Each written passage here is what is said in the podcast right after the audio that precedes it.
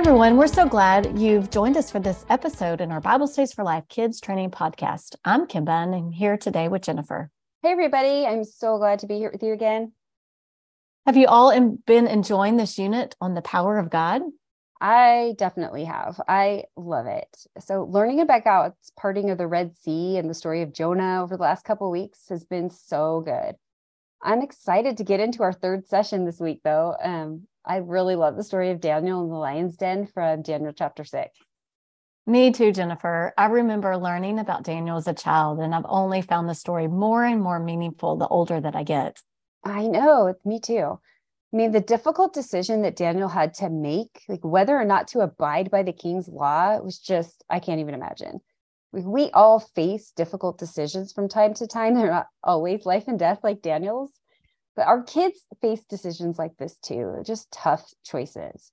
So you might want to ask your kids, at least maybe the older ones and preteens, about what kind of difficult decisions they face, and maybe talk about ways to introduce this story to them through that. That's a great point. And you might have some interesting responses to that question and just some good discussion that can come out of that. I wonder if Daniel's decision to pray and to not obey the law of King Darius was made a little easier because he already was in the habit of prayer. He prayed three times a day, every day. For our older kids and preteens, Daniel's character and his actions can be a real example. In Daniel six ten, it says that he prayed just as he had done before. Leaders, consider sharing with your kids that you too can begin, or that they too can begin to build the habit of reading their Bibles and praying every day, just like Daniel did. Even if it's just for a couple of minutes, encourage your kids to get in God's word and pray. That's absolutely right. No one is too young to set aside a few minutes of dedicated time to be with God every day. For our younger kids and preschoolers, you could really focus on God's love for Daniel and how God protected him. God closed the mouths of the lions. He, he just didn't leave Daniel without help. Our God is all powerful and protected Daniel, and he can protect us too.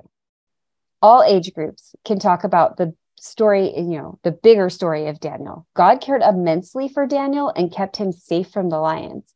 But God can also has a greater plan in place here too, because Daniel honored God and didn't cower at that weird law.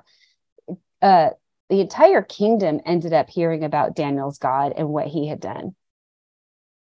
And everyone learned that God is all powerful and that he saves his people. Leaders, with such a rich story, whatever ways you choose to make it memorable for your kids, we're praying this session finds a permanent place in their hearts. Absolutely. And don't forget to take time to consider the levels of biblical learning for your age group. Focus on how you can teach that concept through the story of Daniel.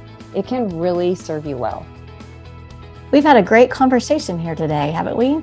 We hope you have a great time too with your kids. Have a wonderful week, everybody.